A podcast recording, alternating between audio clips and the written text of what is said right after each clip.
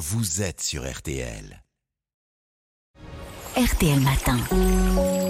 Ça va beaucoup mieux. Avant de parler euh, voiture euh, de location avec euh, Christophe Bourou, Aline Perraudin, vous nous parlez de prévention en matière de santé mentale et vous nous dites que certaines habitudes peuvent protéger de la dépression. Souvent, quand on parle de dépression, on pense plus à la santé physique. Pourtant, on peut aussi prévenir des problèmes de santé mentale.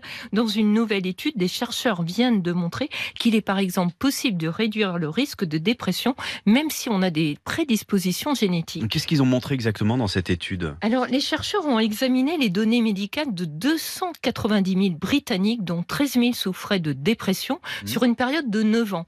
Après analyse des données, ils ont pu déterminer sept facteurs protecteurs liés à un risque de dépression plus faible. Alors, il s'agit d'avoir un régime alimentaire équilibré, une consommation modérée d'alcool, de ne jamais fumer, d'avoir une activité physique régulière, de ne pas passer trop de temps assis, d'avoir un sommeil de qualité et d'entretenir des liens sociaux. D'accord, et dans ce que vous nous avez annoncé, là, il y a des facteurs qui comptent plus que d'autres? Alors oui, ce qui compte le plus, c'est d'avoir un bon sommeil. Les, Aïe. ch- Aïe.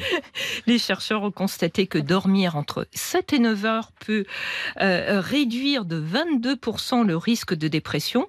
Être non-fumeur est également important car ça le fait baisser de 20%. Mhm. Ne pas être isolé et avoir des liens sociaux fréquents permet de diminuer de 18% le risque de dépression. L'activité physique, elle, permet une réduction de 14% du risque. Et si on adopte toutes ces habitudes, on peut diminuer de 57% son risque de dépression. Chose importante, hein, les scientifiques ont constaté que l'impact du mode de vie est plus important que la prédisposition génétique. Et est-ce qu'on sait comment ces facteurs agissent sur le cerveau? Alors, les chercheurs ont avancé plusieurs raisons. Un mode de vie sain, déjà, bah, ça permet de mieux résister au stress.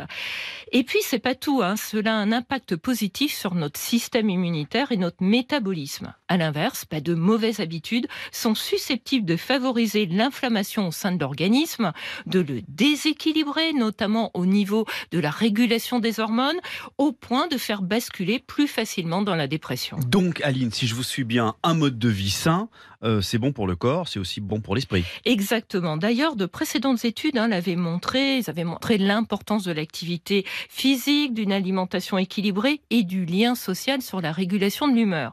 Ça ne veut pas dire qu'il suffit de faire un jogging hein, pour éviter une dépression. Qui... Trop simple. C'est trop parler aussi à simple, une on le sait. On le sait, c'est une maladie complexe qui résulte d'une combinaison de nombreux facteurs hein, psychologiques, sociaux et biologiques, mais adopter ne serait-ce qu'une ou deux des habitudes dont on vient de parler fait baisser le risque et peut aussi réduire la sévérité d'un épisode dépressif. Alors, selon la manière dont on se sent, hein, on peut soit décider d'aller voir des amis, de faire un jogging, une promenade, bref, opter pour la meilleure activité du moment sans se mettre la pression ni se juger sévèrement si on est resté sur son canapé, car être gentil avec soi-même, c'est aussi une façon d'améliorer sa santé mentale. Merci beaucoup Aline Perraudin, ça va beaucoup mieux euh, dans sa vie, ça va beaucoup mieux aussi au quotidien.